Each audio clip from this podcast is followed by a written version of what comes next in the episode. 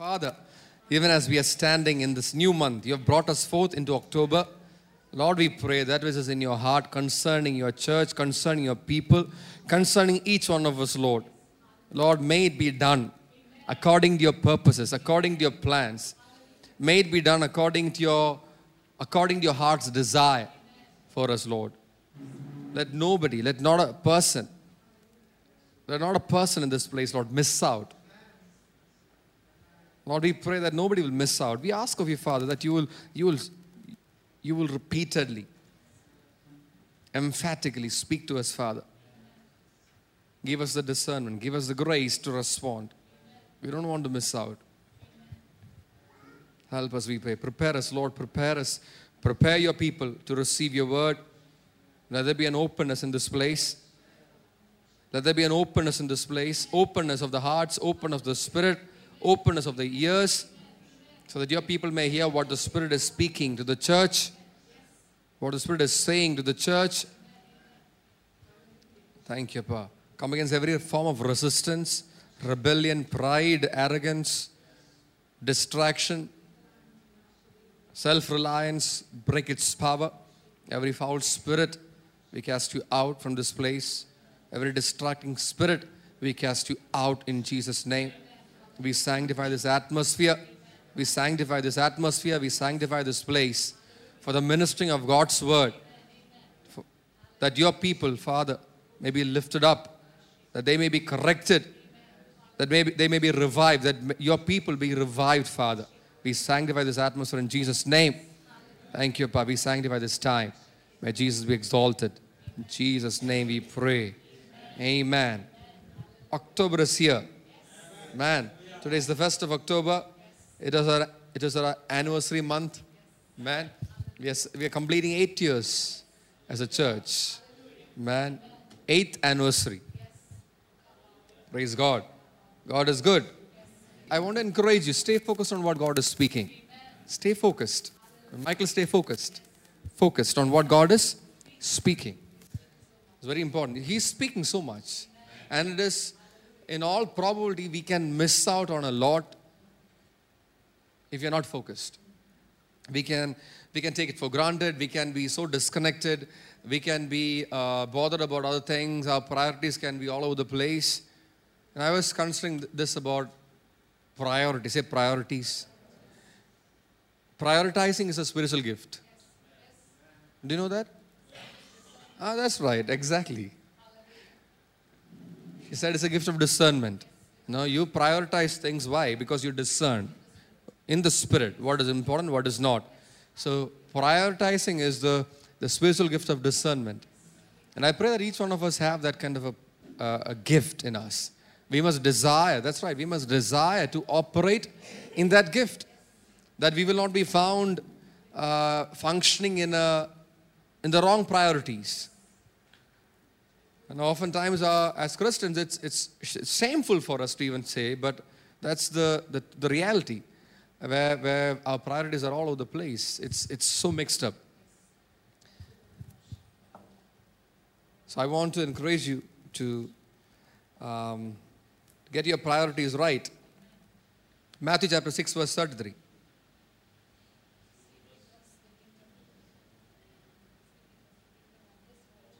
Seek first the kingdom of God and his righteousness, and all these things shall be. How many of you know the scripture? Then why you didn't say it? One more time. Let's try it out.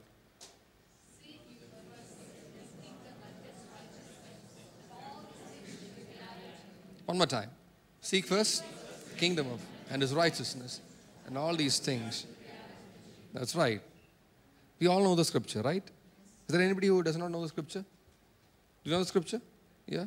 Anybody who does not know the scripture? We all have learned it. Either in Sunday school or we have heard it being taught, being preached. Uh, you know, we, we've heard it, we've learned it.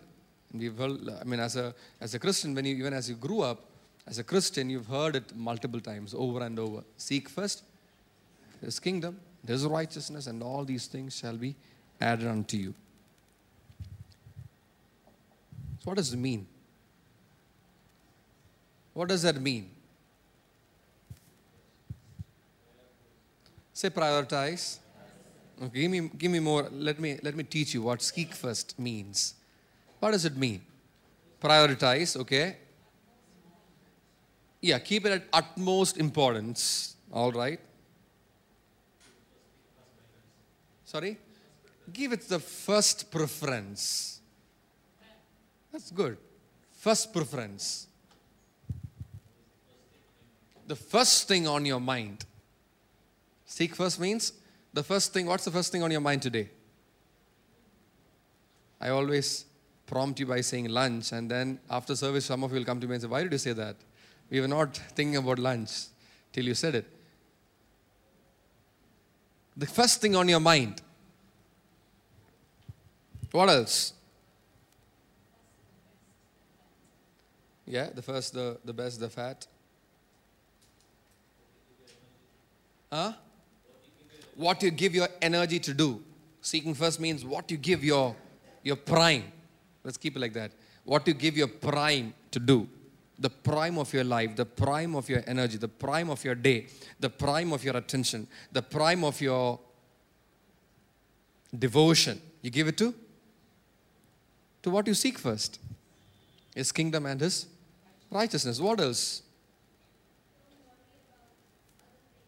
Don't worry. About, uh, beautifully put. Don't worry about anything else. That's so. That's like a like a beautiful explanation to seek first. Don't worry about anything else. Say, don't worry about anything else. Don't worry. Say, don't worry. Say, don't worry. Why are you worried about other things? Don't worry about anything else. Seek first. Seek first the kingdom and his righteousness. Okay, give me, give me more. I want to, I want to hear more. Are you learning something this morning? Are you learning something this morning? Okay, then give me more on seek first. Seek first.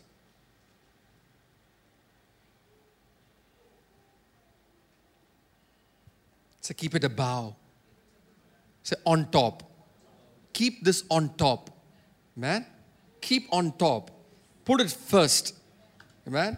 Now, how do you do that? Now, we all we, we can we can say that we can buy heart the scripture, seek first the kingdom of God and his righteousness. But how do you do that? It's one thing to learn a scripture by your head, and another thing to understand it, and yet another thing to apply it, practice it. That's right. So, how do you practically seek first the kingdom of God and his righteousness in your daily life? Huh? Sorry? Here, okay. But tell me, like, give me some practical applications of the scripture. Okay, on a Sunday morning, we are on a Sunday morning. How do you seek first the kingdom of God and His righteousness on a Sunday morning? Huh? Get ready to come. Get up early, that's right. Uh, earlier than usual. Okay, get up earlier than usual. Spend time with God. Who said that? Okay, spend time with God. Get up earlier than usual, spend time with God, and then? Okay, and then on a Sunday morning, give me, break it down. Break it down. On a Sunday morning, what do you do? How do you seek first the kingdom of God? Why are you acting like you don't know this? On a sun, oh, oh, have you forgotten this? On a Sunday morning, as a Christian, what are you supposed to do? Prepare our, ourselves and hurrying towards? Say the word. Oh, you all know church. Say church. So that's how we do things. See, nothing is like like Sheetal pointed out. Nothing, don't worry about anything else. On a Sunday morning, don't worry about anything else. Are you worried about something else? Is something worrying you more than church? Huh? That should be the, say, should be. That should be the priority. That you're not worried about anything else on a Sunday morning, on any Sunday morning. The one thing that consumes your heart, your mind, your passion, your energy, the prime of your being on a Sunday morning is what? Church. Not everyone is saying that because you, you like, if you say it, whether you say it or not, this is what the word says. You don't really have to say it for this to be true because God said it, so it is true. I'm telling you. Nothing. Say nothing. Say nothing. Say nobody. Say no man. Say no president. Say no king. You're not saying it. Say no king. Say no queen. Say no, uh, to, no minister. No president. No ruler. No sultan. No policeman. No doctor. No father. No mother. No grandfather. No grandmother. No uncle. No aunt. No brother. No sister. No cousin. Nobody is, nobody is more important. Nothing. Say nothing. Because you choose to seek first the kingdom of God and his righteousness. It is a discipline that you bring about into your life. It's a spiritual gift of discernment. So if you don't know this, it only shows that you lack that spiritual gift. And it's something that uh, Nisha and I were talking about something. We were having a conversation, and uh, as the person left, uh, we were just talking about it, and she said something that I was meditating on, something I was considering. She said, There's something about a gift, something very weird about a gift, or very, very peculiar about a gift. Unless you use the gift, the gift becomes irrelevant. So you can, let me uh, uh, explain. So you, you might be a, a singer, you are gifted in singing. But if you're not singing, what happens? After a while, your singing goes down. You're still gifted, you're still gifted, but your gift has become a little irrelevant. Say irrelevant. It has become a little corrupted or like, you know, uh, dusted. Say dusted. Why? Because you have not been practicing. Say practicing. The gift is for you to practice. So if you fail to practice, see, everyone who is into some form of art or sports or um, you know skill, you all know the importance of practice. The Bible talks about practice, by the way. The, the Bible has, in fact, has got a lot of allegories with the, the sports and with all those things. Why? Because it is for real. You got to practice these things. You have to practice seeking first the kingdom of God and His righteousness on a daily basis. On a daily basis. Not on a, in a once in a while, but on a daily basis. Come what may. Without exception. Without exception. Say without exception.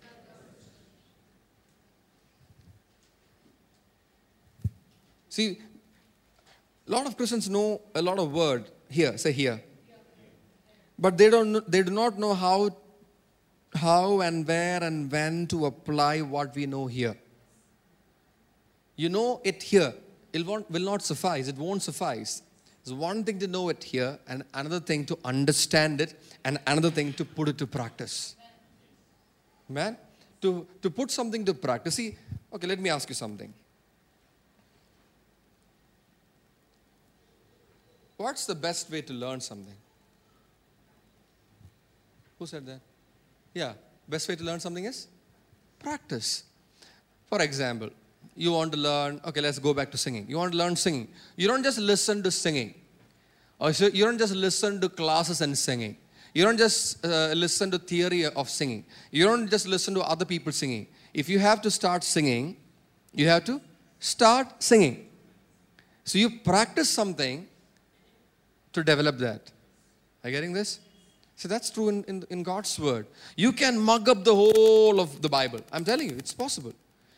It's humanly possible to by heart almost the entirety of the Bible. I know some people who can just, without even opening the, the book, they can speak out. They can say the, the verse. You give them a reference, they'll say it.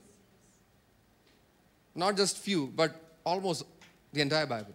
And they'll say, okay, Matthew chapter 12. They'll recite the entire chapter. Have you seen people like that? It is possible. But that does not, that does not suffice. When it comes to functioning in the in the kingdom, that is not a credit. It's good. It's good. It's a good, it's a good uh, what do you call? Discipline to have, but that will not suffice. You have to put it to practice. It has to come out of your head, into your heart, through your senses and you start practice practicing it in your daily life. Amen. That's what the Bible says. Faith without, without works is. Why not responding this morning? Faith without works is. Do some work this morning. Faith without works is. Are you sure? Does the Bible say that? Are you reading another Bible? The Bible that I read tells me that the that faith without works is dead. So you got to work. Say work. To work means to put it to deed. That's what it means. You have to put it to action. Amen. The word that you receive must be put to action. You can receive so much of word through the week and completely forget what you received. You can completely forget what you heard from God. Maybe you you you uh, preached on it. I can preach a message from God and forget what I preached. Forget you hearing the word. I'm talking about uh, the preacher man can preach something and forget about it. You can have your quiet time. God can speak to you so abundantly, so richly, and come out of that place. And within minutes or maybe a, maybe an hour or so, you can forget completely what you completely, completely what you heard. You know why? Because you have not started applying what you received. So the moment you hear the word of God, it must be put to work. Say, put to work. The word of God must be put to work. God's word must be put to work. You hear the word, you receive the word, you start applying it from day one. You put it to work. That's a sign of repentance, a repentance. The word comes to change you, to transform you, to challenge you, to correct you. From day one, you start putting it to practice. Otherwise, the word is will not profit, the Bible says. That's the Bible talks about that also. The word that they heard did not profit them. Why? Because they did not unite it with faith. Because if you unite the word that you received with faith, you will put it to work. You will make the word of God work in your life. Hello? You got to make the word of God work for you. You have to make the word of God work for you. Don't take credit in being a person who knows a lot of word unless you start applying it and practicing it and putting it to work and proving the worth of that word, it will not fetch you anything. Now, as see, Malayalis, no, we can brag about the amount of word that we get to hear. Do you know that? We are the most blessed of all people under the sun. You didn't know that, but I'm telling you, there is no race under the sun like the Malayalis who gets to hear the word of God like us. And that's precisely the reason why some of us are so disinterested and indifferent when it comes to the word of God and the things of God because we have in plenty. We have it in plenty. So make this a, a practice. You know, if you're, you, know, you, you make your kids do quiet time and they, they'll come back to you and say, this is what, we, we ask them also, what did you hear? This is what you heard. Okay, fine, you heard that. Now, how are you going to put it to practice? If it's, maybe it's about, say, loving one another or forgiving one another. In five minutes, they are fighting. Siblings are fighting or they had a fight. So, what will you tell them? Practice what you received. Practice what you received. You put it to work. The word of God which comes to you must be put to work.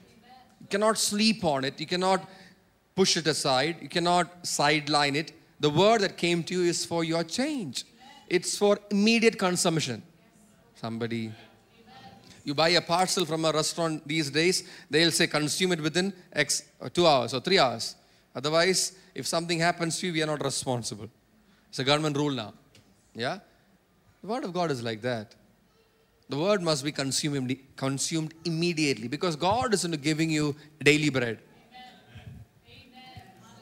God is into giving you daily bread. He will not wait for three days. Okay, let me let this bread become stale and then I'll give the bread. No, He gives you daily bread. New mercies, say new mercies.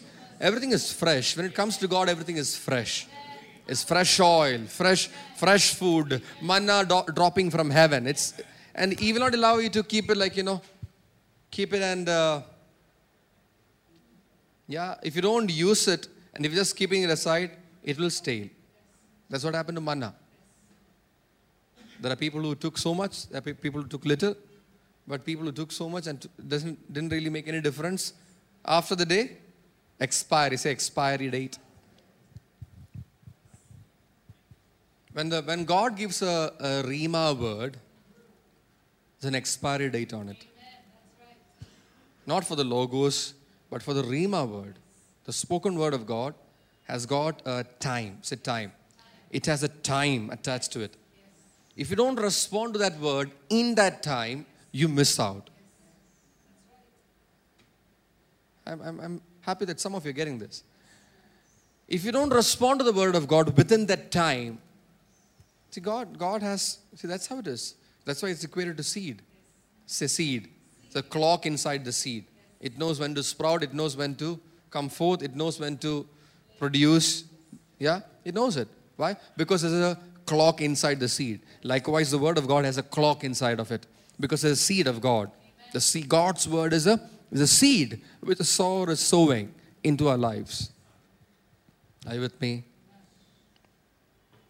So you learn it be- best by doing. Tell your neighbor, you learn it, you can learn it best by doing it.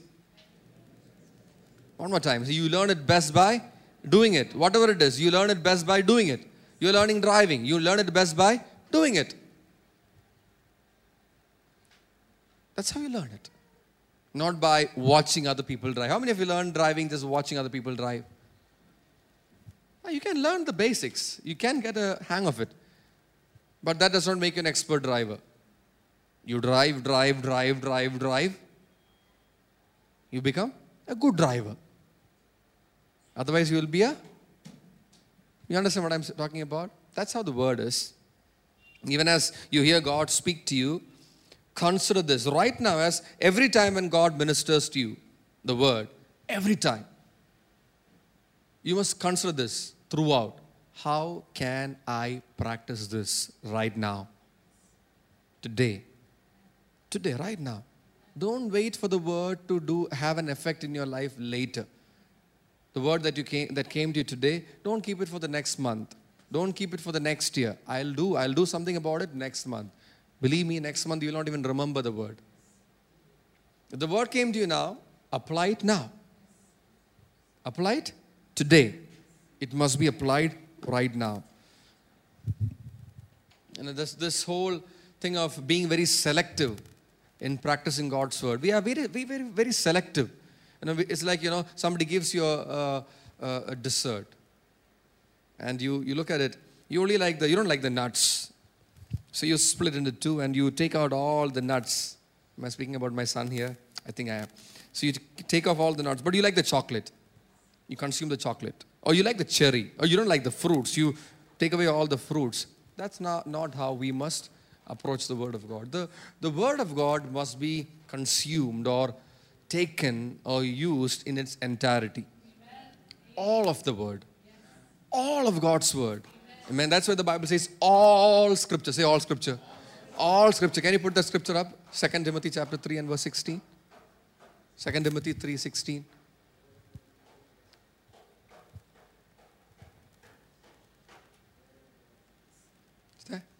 Can re- let's read it together. All scripture. Say all scripture. A- It does not say some of scripture, a part of scripture. It says all scripture, meaning scripture in its entirety is inspired by God and profitable for teaching, for reproof, for correction, for training in righteousness, so that the man of God may be, say, adequate, adequate and equipped for every good work. Say, all of Scripture. When the word comes to you, have all of it. Have all of it. Not just the top, not just the cream.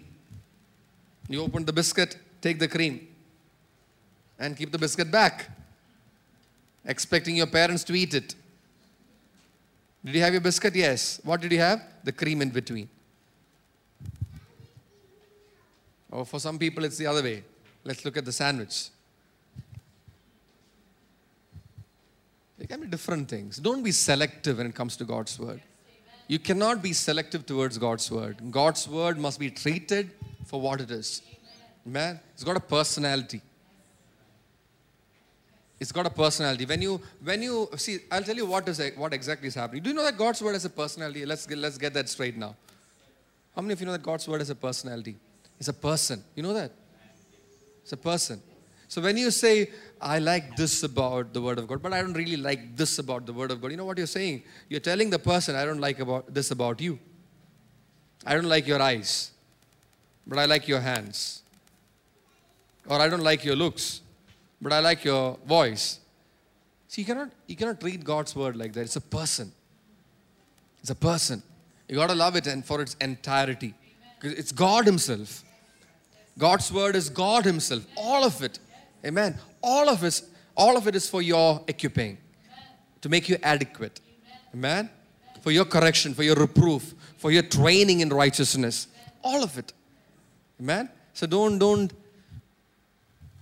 don't nibble for the, the things that you, the softer, the softer things, the sweeter things. All of it is good for you. Are you with me?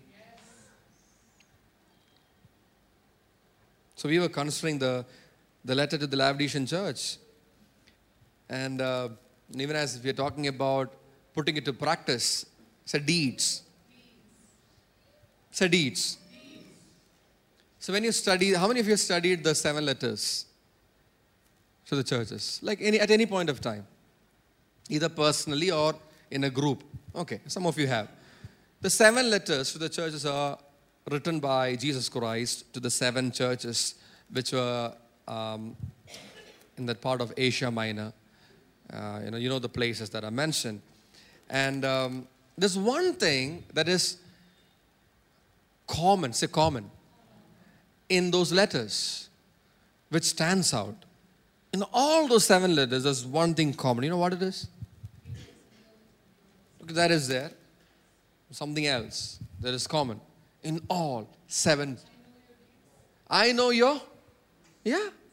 Jesus told all the seven churches, I know your, I know your works, I know your deeds, I know your practices. That's what it means. I know what you're practicing. I know your actions. Are you with me? So the, the believer, you must, how many of you know that we all stand before the judgment seat of Christ? Some of you don't know. Some of you have bought into the idea that we don't, we don't have judgment. We, do, we don't have judgment that the world will have, but we have a different kind of judgment. Okay? The church has a different kind of judgment. The Bible talks about it very clearly.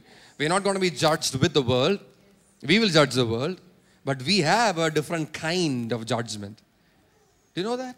It's called the, the Bema seat of Christ, the judgment seat of Christ. It's found in multiple places in the Bible. We probably might look at uh, those places where, but the, you must understand, as a believer in Christ Jesus, you will stand before the judgment seat of Christ. You know what will be evaluated? Your works, say works, what you have done in the flesh will be brought under the scanner of his word will be brought under to be will be made to pass through fire. Are looking where is that? In the bible? It's is it mentioned in our bible? You mean i'll show you since you you are like giving me that look. Second corinthians chapter 5 it's mentioned in a few places but i'll i'll take out one specific direct reference. 2 Corinthians chapter 5 verses 10 onwards. 2 Corinthians chapter 5 verses 10 onwards. It says, For we must all, say all. Written to the Corinthian church, say church. Okay? It's written to the Corinthian church, which includes you and I. Okay? It, it, if it refers to the church, it includes you and I. Okay? It says, we must all appear, say appear, before the judgment seat of Christ, so that each one may be recompensed for his deeds in the body. So you will be recompensed for the deeds in your body, for your works, according to what he has done, said done, whether good or bad. Meaning your works will be evaluated. It was it a good work or was it a bad work? Your works will be, your deeds will be evaluated, whether it is good or bad. That's why you must think twice before getting busy with your life. Because you, what you do in the body, the deeds in the body, your works in the body will be evaluated, amen, on the by the standards of Christ, and it will be checked whether it is good or bad. Are with me? Everything that you do, all your works.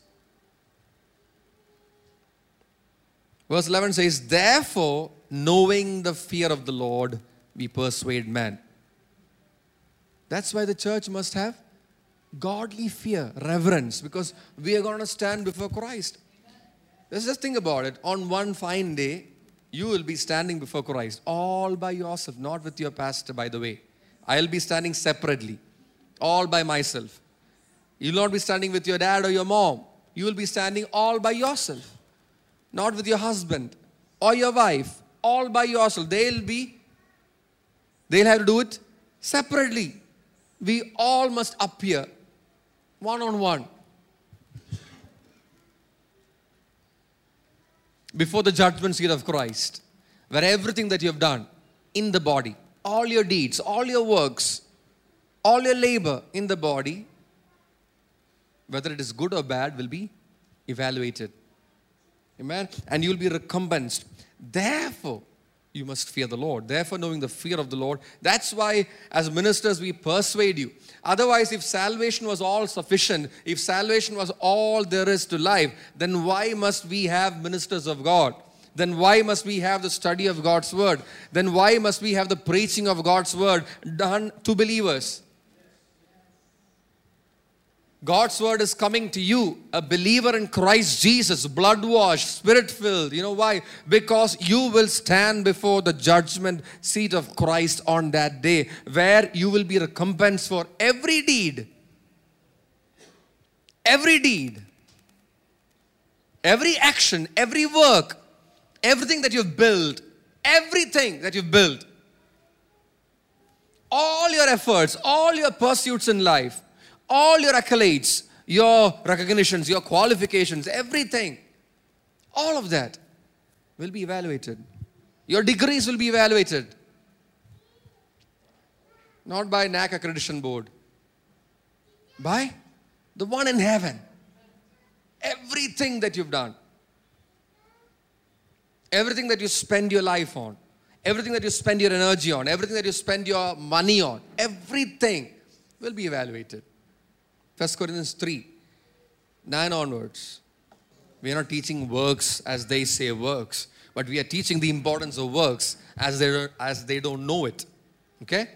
I'm not teaching you works. We are not relying on works for our salvation. That's not what we are teaching here. But we are considering what it is, it is when the Bible talks about works and deeds and actions. All right, let's read from 1 Corinthians 3 9 to 15. For we are God's fellow does the Bible say workers? Do you know that you're a worker? You are God's fellow worker. You're working with God. That's what it means. The Bible says you are working alongside with God. You have a co worker in Christ. You are a co worker with God. You and God work in the same establishment. That's what it means. We are fellow workers with God. We are God's fellow workers. You are God's field, God's building. The ministers of God say, We are God's fellow workers, you are God's field, God's building. According to the grace which was given to me, like a wise master builder, I laid a foundation, and another is building on it. But each man must be careful how he builds on it. We must be careful how we build. The foundation already laid. The foundation is Christ. No better foundation could be laid than Christ, the Bible says. For no, no uh, for no man can lay a foundation other than the one which is laid, which is Christ Jesus. Verse 11 says. So the foundation has been laid. Now you're building, say building. You're building upon that foundation. We are building each other upon that foundation. Every man's work, you must understand that every man's work will come under the scanner because the foundation was the same. Christ, the foundation. If you come to Christ, the foundation is laid. And now we're going to build on top of it. Each man must be careful how he builds it. Verse 12 says, Now if any man builds on the foundation with gold, silver, precious stones, wood, hay, straw. So now all these th- things can be used to, to build. You, you see that you know, in, in, in the world around us. We see that different kinds of structures. Some are built on concrete, some are uh, built on mortar, some are built on brick, some, some is built on um, you know, wood. And like, look at this. If any man builds on the foundation with gold, silver, precious stones, wood, hay, straw, each man's work will become evident. So one day, the, the material which you use to build your life will become evident. That's what it says. The resources or the material which you use to build on this foundation will become evident. Yes, you got saved. The foundation is strong, it's good. Which is that foundation? Christ Himself. But how are you building on top of it? That material which you use, the materials which you use to build on top of the foundation will become evident on that day. For the day will show. For the day will show it because it is to be revealed with fire. It will be revealed with fire. And fire itself will test the quality of each man's work. So this is not the fire in, on this earth, okay? This is not earthly fire, the fire in heaven, okay? The earth will, the, for the day will show because it is to be revealed with fire, and the fire itself will test the quality of each man's work. If any man's work which he has built on remains, he will receive a reward. So once it passes through fire, then the fire will determine what must remain what, what can pass through. That's why when you, I've, I've, I've made this illustration before, you take gold to sell to a, goldsmith, that's right. He will say, he will first wait, and then he will say, this is not the final weight, I need to go and put it under the fire. Then wait again. And there'll be a difference for sure if it has been used for a while. So likewise, he is saying, the day will show it because it is to be revealed with fire, and the fire itself will test the quality, say quality Say the quality. Say quality. Look at your neighbor and say quality. Ask your neighbor, what's your quality? Uh, already you can feel it.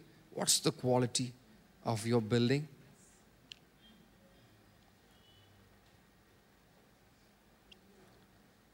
If any man's work which he has built on it remains, he will receive a reward. Say reward. So you, the problem is we are working for rewards on this earth. We are working hard for rewards on this earth, but the Bible talks about rewards on the other side. Rewards which cannot perish. The rewards that you get on this side, you cannot take, take it with you. It'll perish on this side. But the rewards that are in heaven will stay with you. If any man's work which he has built on it remains, he will receive a reward. If any man's work is burned up, he will suffer loss but he himself will be saved, yet so as through fire. See, I don't want you to suffer loss.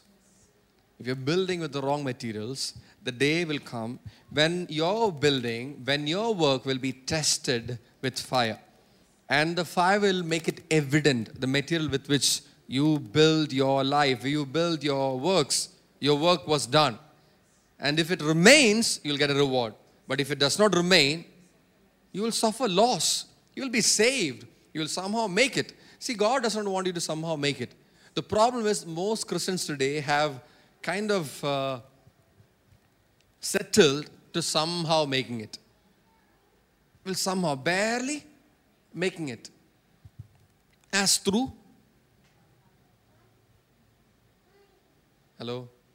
The Bible talks about an abundant supply will be given. Abundant supply will be given to you. For what? For, your, for the entrance into the kingdom. God wants to abundantly supply an entrance for you into the kingdom of God. But you are so focused on somehow, somehow. By the time you reach the other side, everything will be burned off. Everything that you carried will be, just imagine, you carried so much. Okay? I'm, I'm trying to illustrate, okay? This is not how it actually is going to be. But for the sake of illustration, I'm just going to illustrate this. You're carrying all your works in both hands. All your works, all your labor, all your efforts, all every, you think about it. What have you achieved? You're carrying it all. You're, you're walking with some some air. You're walking with so much of pride. Chin up. You're walking. And you stand before Christ. He said, okay, keep it down. Fire. If nothing remains, you can somehow, you can somehow make it. But that's that's how it's gonna be. That's my imagination, but that's how it's gonna be. Everything that you do here, everything will be tested under fire. Not the kind of fire that you see when you strike the matchstick, but the fire which is in heaven, which burns before the furnace of God, the, the, the altar of God. There's a fire in heaven. That fire will test the qual say quality. Say quality. Oh. പറയുന്നതിന് quality ഇല്ല say quality the quality of your work.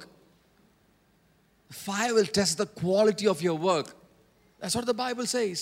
The quality of your deeds, the quality of your labor, your efforts, the times that the time that you spend, your resource, everything that you did on this earth, every deed will be brought under the test of the fire. Testing of fire.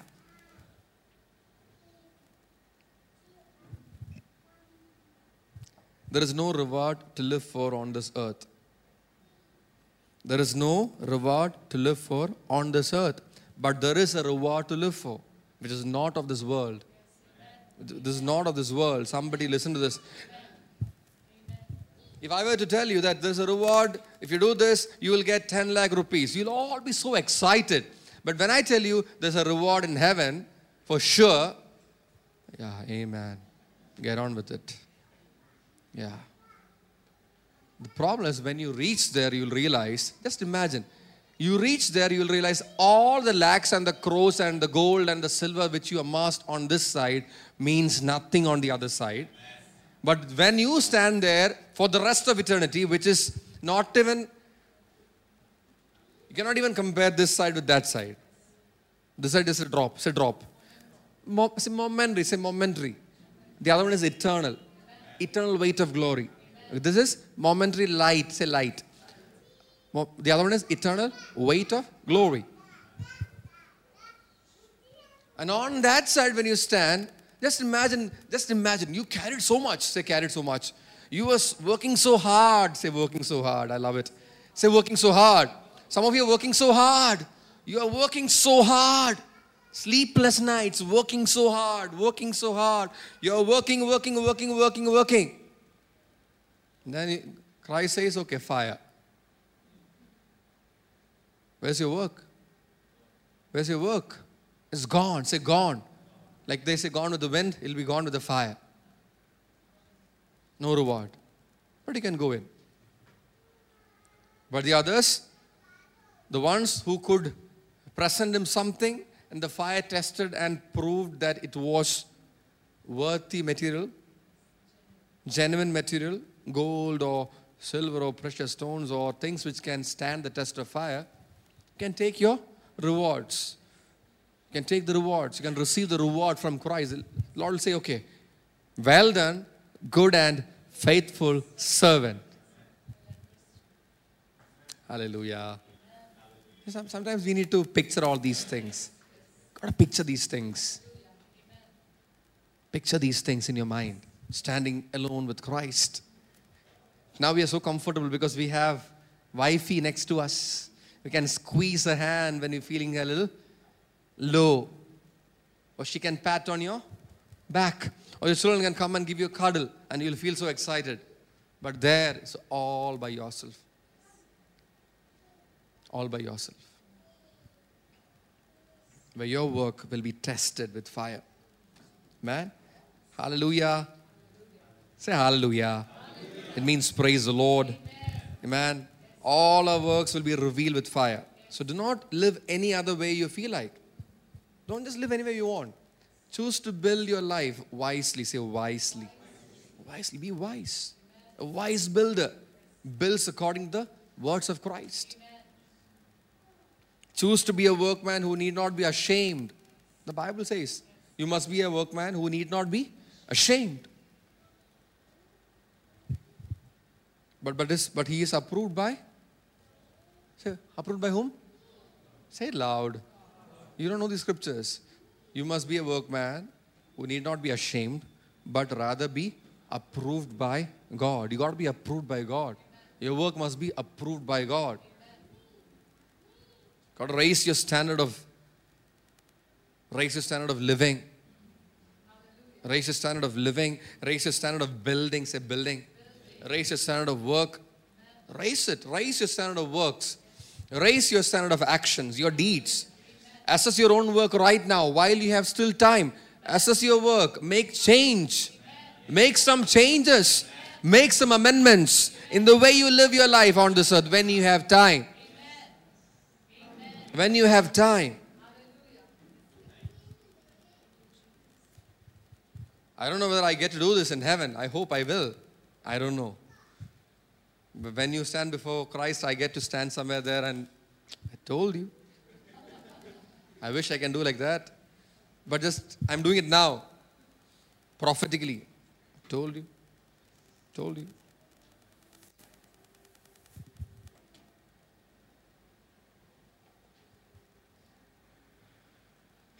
We must all, say, we must all. Say, all. All of us. We must all appear. Say, appear. Each one of us. Each one of us must appear before the judgment seat of Christ. So don't waste your valuable time criticizing somebody's work. You somebody stop this, okay? This is something you must stop. First thing to stop. As a Christian, the first thing to stop, right now, today itself, stop it. Stop criticizing other people's work. It's such a waste of time. I've been involved in it so much, so I know how much time I wasted. But a good sense have prevailed. By the grace of God, I've been delivered. I don't want to criticize other people's work.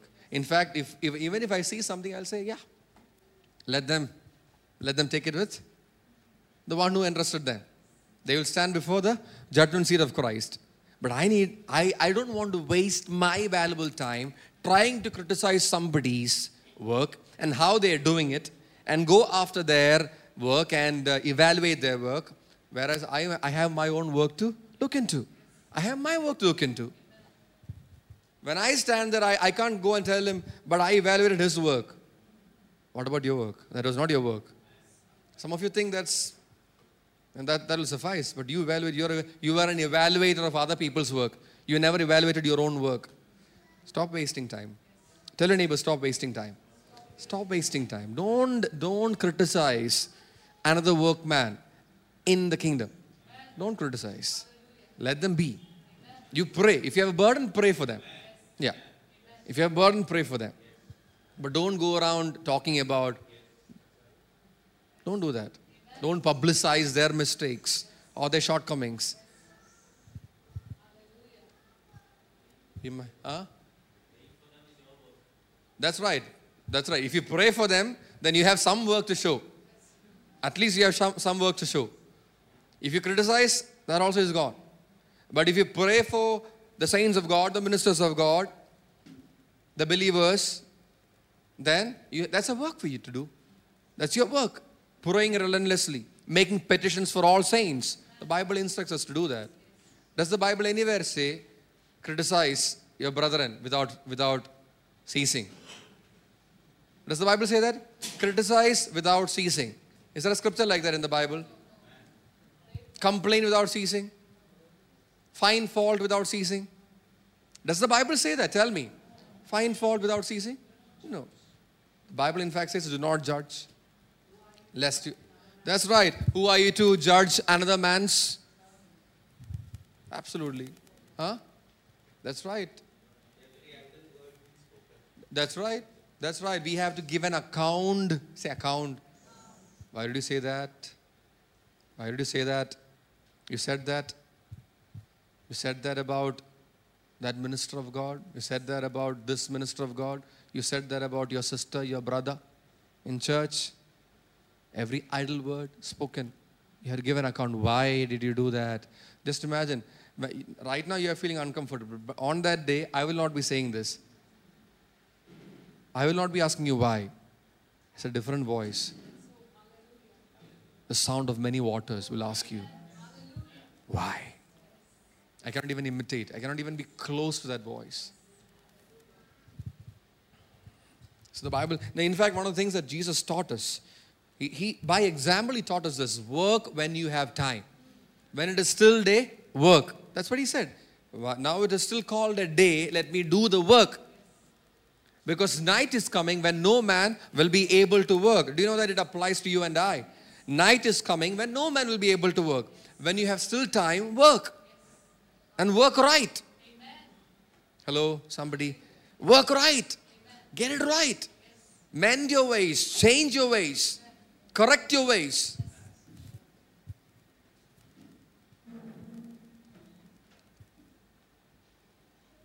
Now that reminded of that song.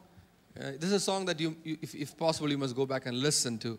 A song that, uh, you know, that's really amazing song. It's, the song is called Boy, Boycott Hell. Boycott Hell, okay? It's by a band by the name DeGarmo and Keys, an old, old uh, uh, classic. Um, it says, We got a job to do. Get out in the world and do it. You got a gift to use. Get out in the world and use it. Bury your foolish pride we got to unionize. Boy, don't you think it's time to boycott hell? We got the strength to win, standing arm in arm together. Forget our differences. We can change the world forever. Bury your foolish pride. We got to unionize.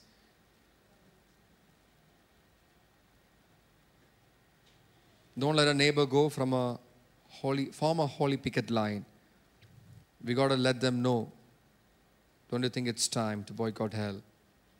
Man, it's time. Say it's time. It's time. So work when you have time.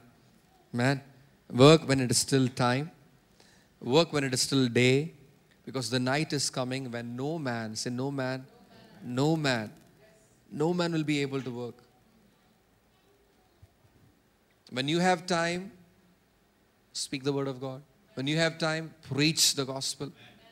Amen. When you when you're still in the day, preach the gospel. Share the word of God.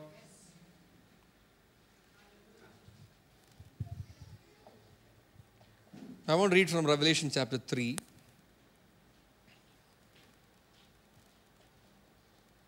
Verse 7.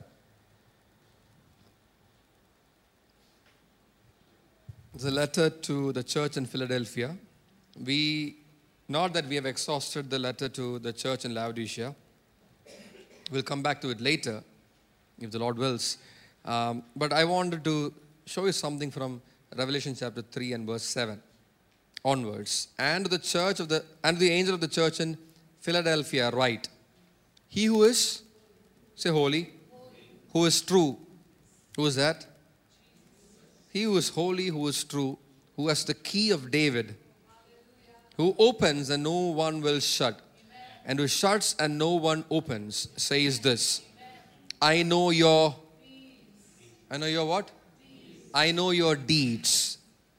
Behold, I have put before you an open door, which no one can shut, because you have a little power, and have kept my word, and have not denied my name.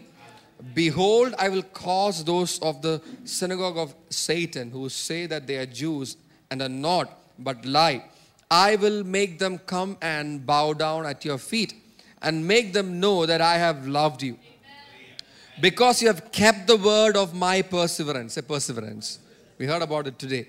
Kept the word of my perseverance. Meaning they, you kept doing the word. That's what it means. You kept doing the word. How do you keep the word of his perseverance? You kept doing the word.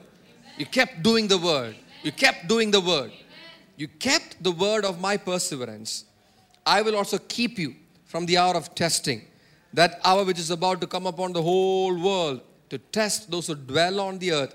I am coming quickly. Hold fast what you have, so that no one will take your crown. He who overcomes, I will make him a pillar in the temple of my God, and he will not go out from it anymore. And I will write on him the name of my God and the name of the city of my God, the new Jerusalem, which comes down out of heaven from my God, and my new name.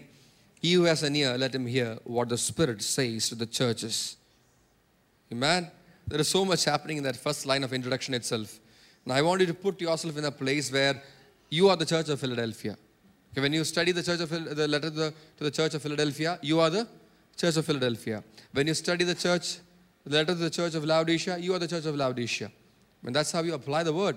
So put yourself in that place when you read this letter to the Philadelphian church. It says, He who is holy, who is true. What is that? He who is holy and who is true. What is holiness and what is truth? Who is true, who is holy? Jesus is true, Jesus is holy.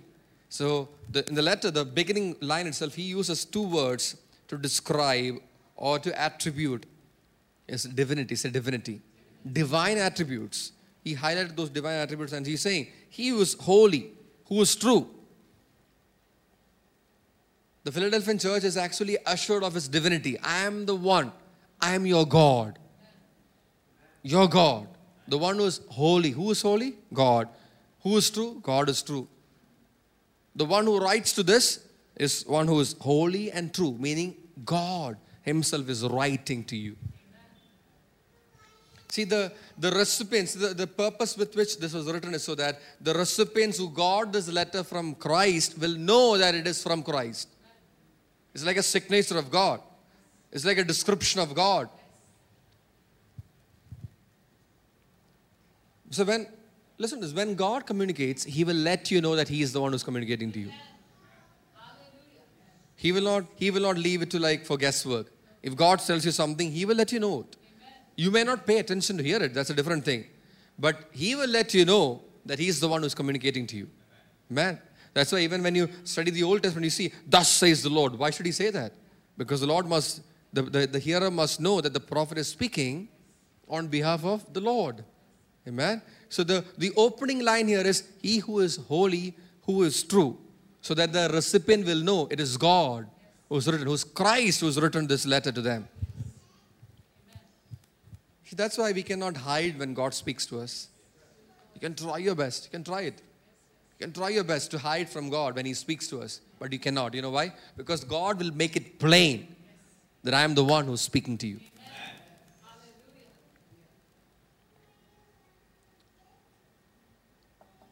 Therefore, we are without, we are without excuse. When He speaks, we can only try and pretend that we don't know.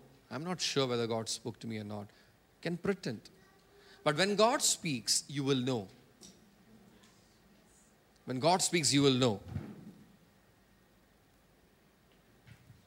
Because He likes to validate His word every time He speaks to us.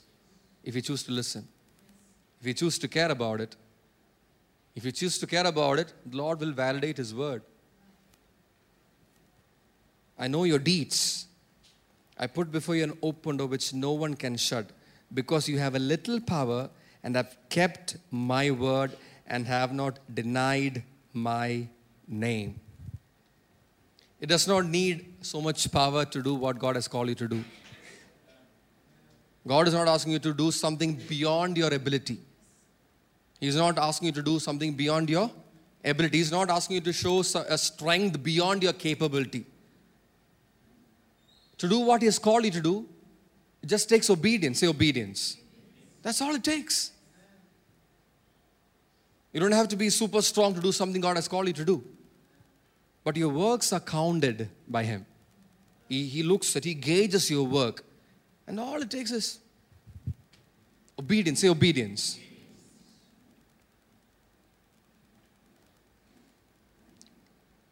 Hallelujah. Who has the key of David? It's the key of David. What does that show? It's a messianic identity. The one who is of the household of David. The key of David. Isaiah 22 and verse 22. Then I will set the key of da- the house of David on his shoulder. When he opens, no one will shut. And when he shuts, no one will open. It's about a certain personality. You can go back and study that chapter.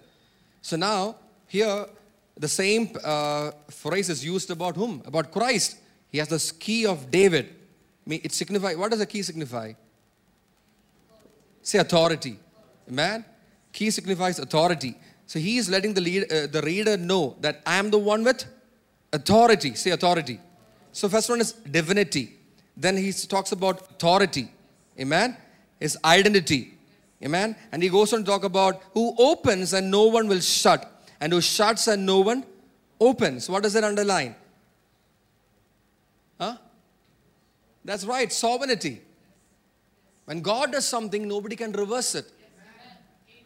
Amen. When God does something, when I open, no one can shut. When I shut, no one can open. He's got authority, He's got divinity, He's got sovereignty. He's the Messiah. Amen.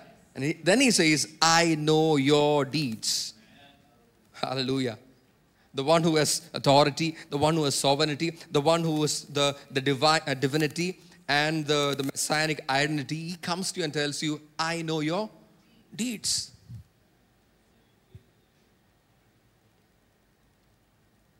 He knows everything that you've done, mindful of everything that you have done. Nothing escapes its notice.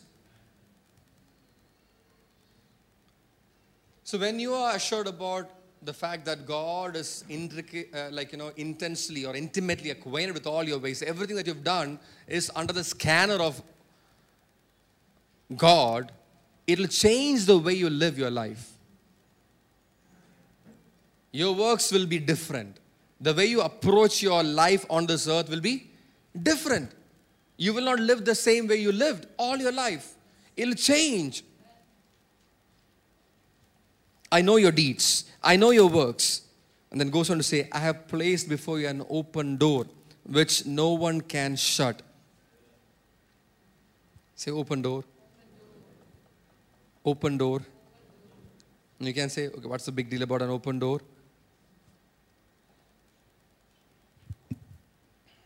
What does a door signify? I'm going to close with this. What does a door signify? Huh? Entrance, that's right. Go, door, door signifies an entrance. What else? Opportunity, that's right. Access. New, it's a new beginning. That's right. Shift, who said shift? That's right. Transition. Access. So Jesus evaluates the deeds of the church fully knows about the little strength and places before them an open door says, you don't have to worry about pushing it open. Just, just look at this. He places an open door before the church and says, I place before this open door. Don't worry, nobody will shut it. You don't have to worry about how to open this. I keep it open. Because I know you only have a little strength. All it takes for you to enter into that door is obedience. And you are in such a season now. God is placing before you an open door an open of access, an open door of access, a, a season of access, a season of changes, a season of uh, transitions, a season of opportunities, a season of ministering. Amen. A season of shift, a season of new beginnings. And by the looks of it, he knows that he knows exactly you only have a little strength. You won't be able to do it by yourself. But he says, I placed before you an open door. Just obey. Respond. Respond. Enter in. That's all. Enter in. And then he confirms it to you. Don't worry, nobody's going to shut it. Nobody. When I open, nobody can shut it. And when I shut, nobody can open it. Meaning, there is a time when it will be shut. Are you with me? It's a prophetic word for you. It's a season of an open door before you a season of opportunities, a season of transition, a season of breakthrough, a season of possessing, Amen. A season of entering in, a season of new beginnings. Amen. And God is placing before you this open door.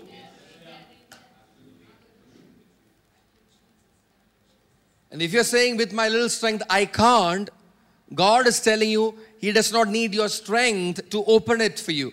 He has already opened it for you. That's the season that you're in. It's an open door. Say obedience. Say obedience.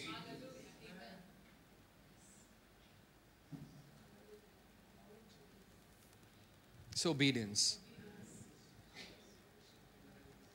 when that open door is placed before you, how will you respond? How will you respond to that open door?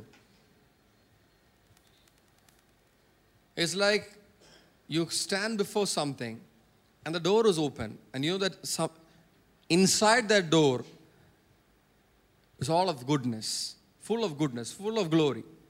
Will you stand outside of it thinking how, will, how you will open the door? Or will you just enter in?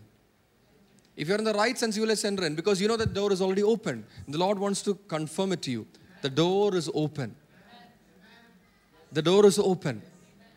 It's a time for spiritual transitions. Amen. Time, time for spiritual transitions. It's time to possess, enter in and possess. Amen. See the even I, I was I was amazed at certain things you know that that the Lord has been doing. Even uh, even as we consider Yaresh, for example. I don't know from where we got the idea of the key to be in that logo. Okay? But now I know the Lord is ministering something to us. We are in that season where it's open. You have the access. The key is in your hand. It's open. Amen. You have the passcode. You have the, the access code to enter in and make possession of what God has kept for you. And if you're going to just sit on this side wondering what to do about the door, the door is there, but it's open. It's open. It's a spiritual door. It's open. Amen. Hallelujah. Somebody get this. Somebody get this. Amen. See, I'm telling you, you, you have through that door, you can walk in through that door into divine access, into supernatural change, into miraculous provision. Amen. Into new beginnings, into unprecedented opportunities. It's everything in the spiritual. Everything is in the spiritual. It's in the spiritual. If you're going to sit on this side and, and, and just sulk about it, nothing is moving, nothing is happening, you're going to miss out. Because the time will come, the door will be shut. The time will come and the door will be shut. But now, the Lord has sent me to tell you the door is open. The door is open. Man, hallelujah, respond. Take this word with you. The door is open.